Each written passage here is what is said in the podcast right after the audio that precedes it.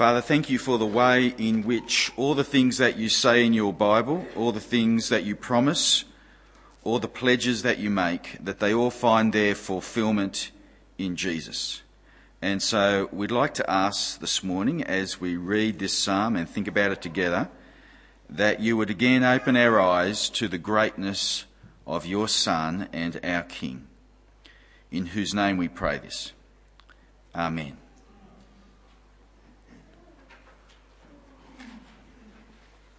Songs can have a very powerful effect on us, can't they? Uh, especially if it's a song that, you know, is linked to a certain memory, a song that's linked to a certain life circumstance, a certain life situation. For Sue and I, an example of this would be the Billy Joel song, Just the Way You Are. Uh, that song came out when Sue and I had been going out for a while, but just at the time when we were starting to realise how much we really did love each other. And even now, when the song comes on, you know, say it starts to play in the car on the radio, suddenly we are transported back in time. Back to when we were dating, back at uni, sun is shining, birds are singing. Can't help, you know, getting a bit mushy, making eyes at one another. If any of the kids are in the back seat, they just sort of tell us to get a room or. Songs can do that to you, can't they? Songs are very powerful. They can be very emotive at bringing back memories, evoking certain feelings. Maybe there's some songs in your life that bring back strong memories. Now, friends, this powerful effect that songs can have, you can actually see it happening in the New Testament. Because what you discover is that as you read through the New Testament, often at really significant moments, the New Testament will quote an Old Testament song, a song from the Psalms. And when that happens, it's like listening to an old familiar song start to play on the radio. As suddenly all these Old Testament memories, all these Old Testament emotions flood into the New Testament text. And over the next few weeks, we're going to investigate this sort of thing happening by looking at some of the most quoted Psalms in the New Testament. The first one being the one that we're going to kick off with this morning, Psalm 2. An especially significant psalm in terms of its context within the book of Psalms. Because you see, there actually is a context within the book of Psalms that we're going to need to be aware of each and every week. Because the Psalms are not a random collection of songs. There is a pattern to them. Although maybe we're not used to thinking of that. Because you see, the book of Psalms is often described as Israel's hymn book. And there's a degree of truth to that. It is a collection of songs which Old Testament Israel used to sing. But the danger in thinking of Psalms like that is that you can start to think of the Psalms the way we think of church hymn books, modern day songbooks. Because in modern day songbooks, the order of the songs in them don't really matter so much, do they? You simply look up the song that you're after, and the song that came before it and the song that came after it are pretty much irrelevant. And the danger, the temptation is to think of the Psalms like that. So you simply look up and you read the Psalm that you want, and the Psalm before it and the Psalm after it are largely irrelevant. Friends, the Psalms do not operate that way. They are not in random order. There is a pattern to them. There is a unified story and theme threaded through them. Their order matters. And as this series goes on, hopefully we'll get to discover some of the reasons why that order matters. Sufficient to say that this morning's psalm, Psalm 2, it's got a really important context coming as it does right at the very beginning of the book. Psalm 2 introduces us to one of the very important themes that will keep popping up throughout the rest of the book. See, Psalm 1, the very first one, which interestingly is not quoted at all in the New Testament, Psalm 1 kicks off the Psalms with an invitation for us, the reader, to contemplate and reflect on the commands of God. Blessed is the person, the Psalm 1 says. Blessed is the person who meditates on the Word of God, who shapes their life around the Word of God, God's instructions. And you see, with Psalm 1 introducing us to the importance of meditating on God's Word, Psalm 2 now introduces us to one of the key ideas within God's Word that we must meditate on. And there's a very close connection, therefore, between Psalms 1 and 2. It's highlighted by the way the two Psalms use similar words and similar phrases. For example, Psalm 1 opens by saying what the blessed man doesn't do. Psalm 2 closes by saying what the blessed man does do. In fact, Psalms 1 and 2 are so closely connected in some manuscripts that the two of them just run straight into each other. There is no special heading, there is no chapter break for Psalm 2. They are very closely linked. And this context to Psalm 2, it's got the effect of highlighting the importance of what this psalm is telling us.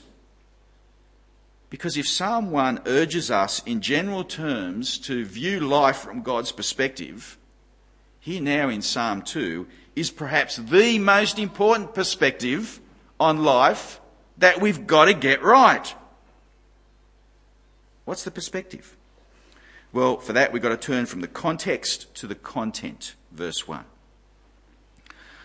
Why do the nations conspire and the peoples plot in vain? The kings of the earth take their stand and the rulers gather together against the Lord and his anointed one. Let us break their chains, they say, throw off their fetters. Now, the content of Psalm 2 has four main movements to it. Each movement has three verses in it, and each movement has its own distinctive feeling, its own distinctive tone. Here in the first movement, the first three verses, the feeling is one of surprise and dismay. Why do people reject God and His anointed one? Why? The phrase anointed one means God's king, God's Christ. The writer of the psalm is probably making a reference to King David.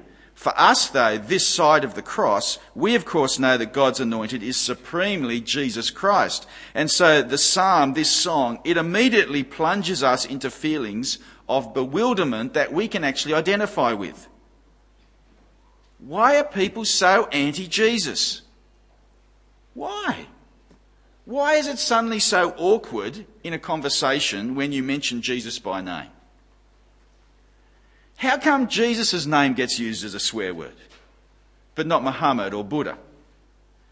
Can you, ima- can you even think of a mainstream movie or TV show in which Christians or Jesus are shown in a positive light? Why? What's Jesus ever done? Except help people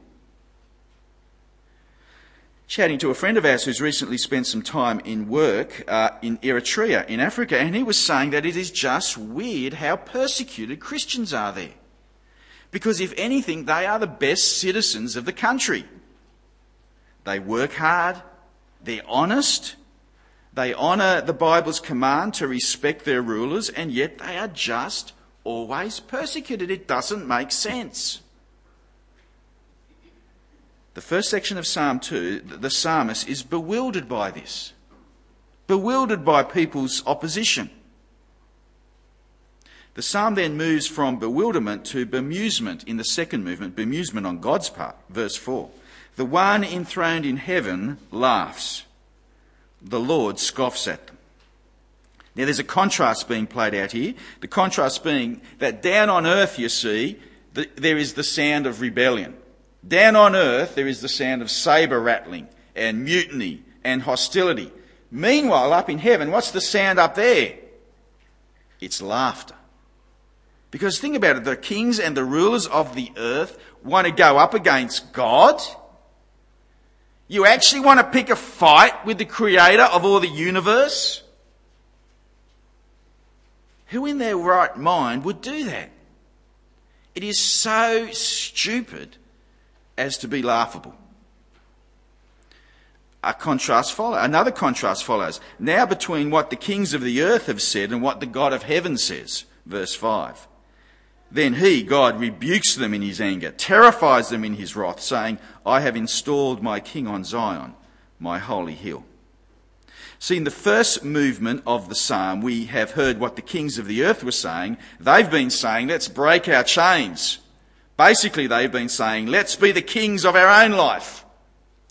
And here in the second movement of the psalm, we hear God, after he stopped laughing about how pathetically weak they are, now we hear what God's response is, and it is a flat out, categorical, end of conversation, no. I have installed my king. He is firmly putting his foot down on any talk of mutiny. Like it or not, you have your king. It is the one I have chosen. Deal with it.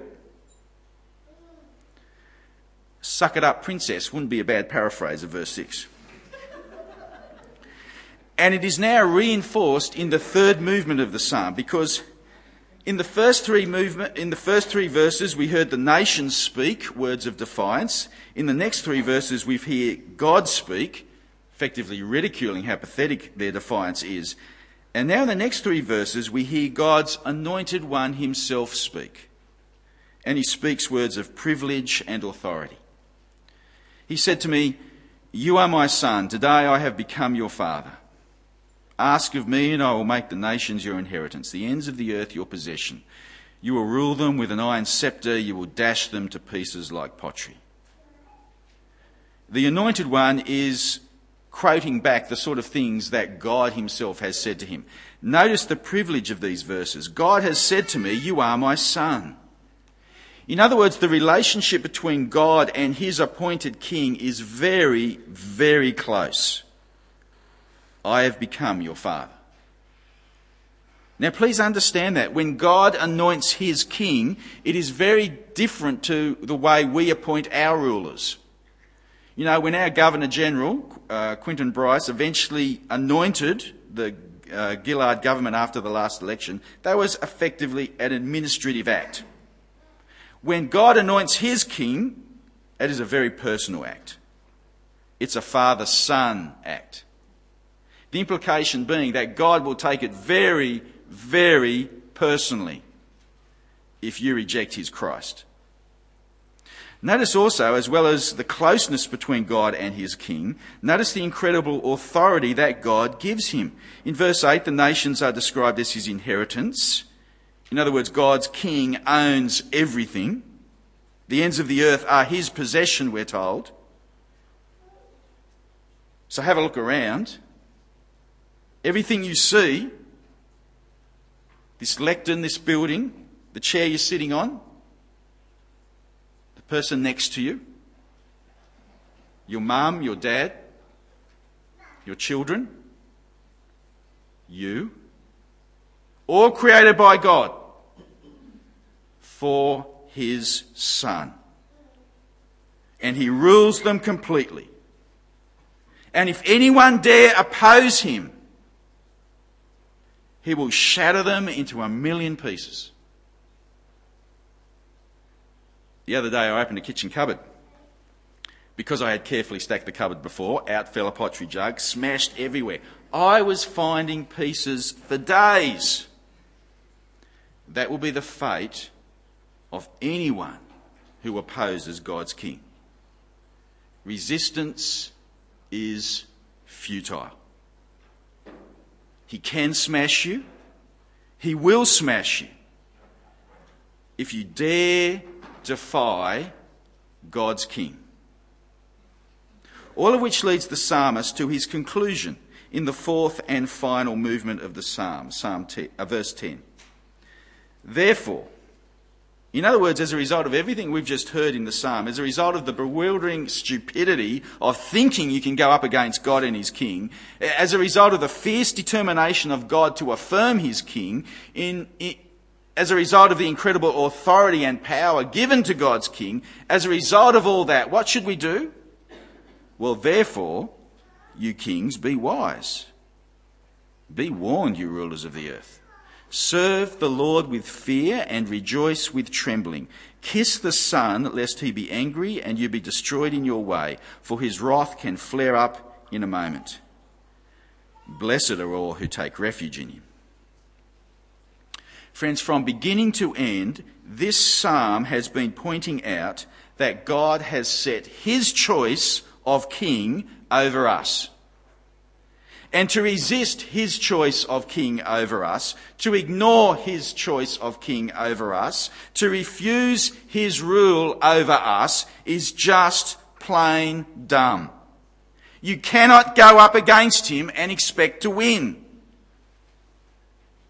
And so your choice is either kiss the son lest he be angry, or you can kiss your life goodbye. Your choice is either submit or he will smash you. That's a pretty in your face sort of psalm, isn't it? And coming as it does right at the beginning of the Psalms, it adds weight to the importance of this lesson. Here is a perspective on life, friends, that we must get right. Okay? Here is a reality check you must come to terms with. God's anointed one, his choice of king, is the master of this world. The ends of the world are his possession, and whether you like it or not, heck, even whether you believe it or not, he owns you. We do what he says, not the other way around. And friends, that lesson, that message, this song, it actually pops up in some very key moments in the New Testament. And just like hearing a familiar song start to play on the radio and all the memories come flooding back to us, when this song gets dropped into the New Testament, suddenly all the emotions of this psalm come flooding into the text. See, come with me to Acts chapter 4. I'd like to look at one instance of this psalm getting quoted. There's a few other instances, and I've put some of them in brackets for you to have a look later if you'd like to. But it's Psalm 4 that I'd like us to especially notice because I think there's a pretty good lesson to learn here. Acts chapter 4 in the New Testament. And the story so far is that Peter and John, disciples of Jesus, have been arrested for telling people that Jesus has come back from the dead. Peter and John have actually been dragged before the exact same people who, not all that long ago, organised for Jesus to be crucified. And those exact same people who had Jesus killed are now telling Peter and John that they'd better shut up about Jesus, otherwise they're going to get into trouble. That would have been a very intimidating threat. I wonder how Peter and John respond. Acts chapter 4, allow me to read from verse 23. On their release, Peter and John went back to their own people and reported all that the chief priests and elders had said to them. When they heard this, they raised their voices together in prayer to God. Sovereign Lord, they said, you made the heaven and the earth and the sea and everything in them. You spoke by the Holy Spirit through the mouth of your servant, our father David. Why do the nations rage and the peoples plot in vain? The kings of the earth take their stand and the rulers gather together against the Lord and his anointed one. Indeed, Herod and Pontius Pilate met together with the Gentiles and the people of Israel in this city to conspire against your holy servant Jesus, whom you anointed. They did what your power and will had decided beforehand should happen. Now, Lord, consider their threats. Enable your servants to speak your word with great boldness. Did you see what's happening in this little section? The disciples are being opposed and intimidated by some very powerful and influential people. And they pray to God.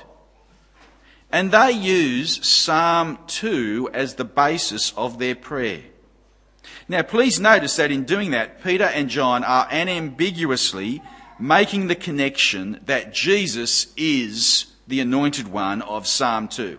They are joining that dot very clearly for us.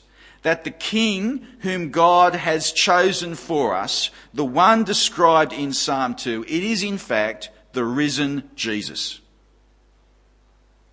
And suddenly, you see, all the emotion and authority, all that stuff that we've just, just been thinking about in Psalm 2, it comes flooding into the text. Jesus is the anointed one we need to kiss or kiss our life goodbye. Jesus is the anointed one we must take refuge in. He is the King whom it is utterly stupid to go up against. Now, I don't know about you, but for me, that in itself is a helpful reality. Because the great mystery, of course, the wonderful surprise, is that when Jesus arrived, he didn't come throwing his weight around, did he? Jesus arrived on the scene, and despite having all the authority that Psalm 2 has described for us, yet he came to serve rather than be served. He came to die on a cross in our place. He came to receive a punishment we deserve so that we could take refuge in him. That's the wonderful message of the gospel. The fact that King Jesus came to serve us by dying in our place so that we could be reconciled to God. And yet, the perspective that this psalm pours into the New Testament whenever it's quoted, the helpful perspective that, that it provides us with, is do not mistake Jesus' servanthood for softness. Do not mistake his meekness for weakness. Do not fall into the trap of thinking that just because Jesus is keen to help you, do not fall into the trap of thinking that you can somehow easily dismiss him, therefore, and not have to pay any consequences. Do not fall into the trap of taking him lightly. Do not fall into the trap of dishing up to Jesus some sort of lukewarm obedience or, you know, you might try and get to church most weeks, or maybe a growth group, or when it suits, but then forgetting about Him during the week. He is the Lord Almighty of Psalm 2. He holds more power in his little finger than you can begin to imagine. He is not some beggar who's content with any little morsel we might happen to throw his way. He controls every compartment of your life. He doesn't need to ask permission from us for anything. And if we dare defy him, he can bring down more pain than you can possibly imagine. He will smash his enemies.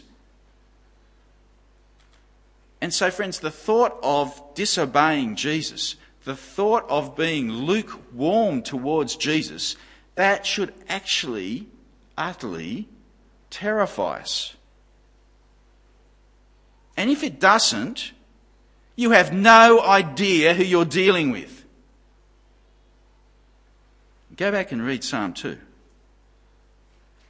But, friends, here in Acts, what I'd really like you to notice is the effect of all this has on the disciples. Because here's the main lesson I'd really like you to learn, uh, leave with this morning. Look at verse 29. Now, Lord, consider their threats, enable your servants to speak your word with great boldness. See what's happening there? After quoting Psalm 2, after reminding themselves of this psalm, after correcting their perspective on things with this psalm, the early Christians were provoked into great boldness, which of course makes complete and utter sense. Because by reminding themselves of the extraordinary authority of God's Christ in Psalm 2, that not only highlights the incredibly dark place you're going to end up if you defy Him, but the flip side is also true. That by reminding us of the, uh, the extraordinary authority of God's Christ, Psalm 2 also highlights the incredibly safe place you will end up when you seek refuge in Him. So who cares what the Sanhedrin are telling them to do? Weighing up whether to obey the Sanhedrin or to obey Jesus, according to Psalm 2, that is a complete no brainer. Are you going to go with a mutiny that will eventually be crushed? Or you're going to go with God's King, in whom there is safe refuge for all eternity? Now, friends, this, this has enormous applications. This week you are unlikely to be hauled before Sanhedrin, but you are likely to come up against, I don't know, some unhelpful pressure, some choices you're going to have to make. Maybe with friends at school or work uh, colleagues at work. Maybe there'll be people this week, people you respect, maybe even people who have worldly authority over you in some way, and they will pressure you to compromise loyalty to Jesus. And we will be left with exactly the same questions as Peter or John. Are you going to obey them? Are you going to go with them? Or are you going to obey Jesus? Are you going to go with God's anointed Christ? Psalm 2 helps us to see those sorts of decisions that are going to come our way with stark clarity. Are you going to join a mutiny that will eventually be smashed to pieces like pottery? Or are you going to go with God's King, in whom safe refuge is found for all eternity? I have a Christian friend who uh, is an accountant, and he uncovered massive corruption where he worked. And he then had to face enormous pressure from his boss to turn a blind eye to it. Uh, my friend chose to obey God's anointed, and he reported it to the ICAC. I know a girl who worked in a bookstore where they started selling more and more and more pornographic material. She chose to obey God's anointed, and she eventually went to her boss and respectfully said that unless he stopped selling it, she would have to resign. Friends, even this week, there are going to be instances where you are going to need to choose who you will obey, who you're going to follow. And I wish it would always be a happy ending. Uh, the girl in the bookstore, the boss decided to stop selling the pornographic material because she was such a quality worker that he wanted to keep her on. I wished it always ended like that. My friend who discovered the corruption at work, he lost his job. And then he had a, a nervous breakdown from the death threats that started being delivered to his home. I wish following Jesus would always have a happy ending in this life, but it doesn't. Sometimes it will bring pain and embarrassment and even mistreatment. But that's okay. Psalm 2 reminds us that in terms of the big picture, anything else is utter foolishness. Do you really want to go with a mutiny that will eventually be smashed to pieces like pottery? Or would you like to go with God's anointed king, in whom safe refuge is found? Kiss the Son, lest he be angry and you be destroyed in your way. Blessed are all who take refuge in. I'll pray. Father, thank you for this psalm and its reminder to us of the authority and the grandeur and the power of your anointed King over us. Please, by your Spirit, help us to live our life with this perspective in mind. Friends, help us, uh, Father, please help us when we are facing decisions that compromise our allegiance to Jesus. Please help us to view those decisions from the perspective of this psalm. Father, we pray that you would help us to submit and to honour your King. Thank you for the safe refuge that he provides for us. It is in his name we pray and ask this.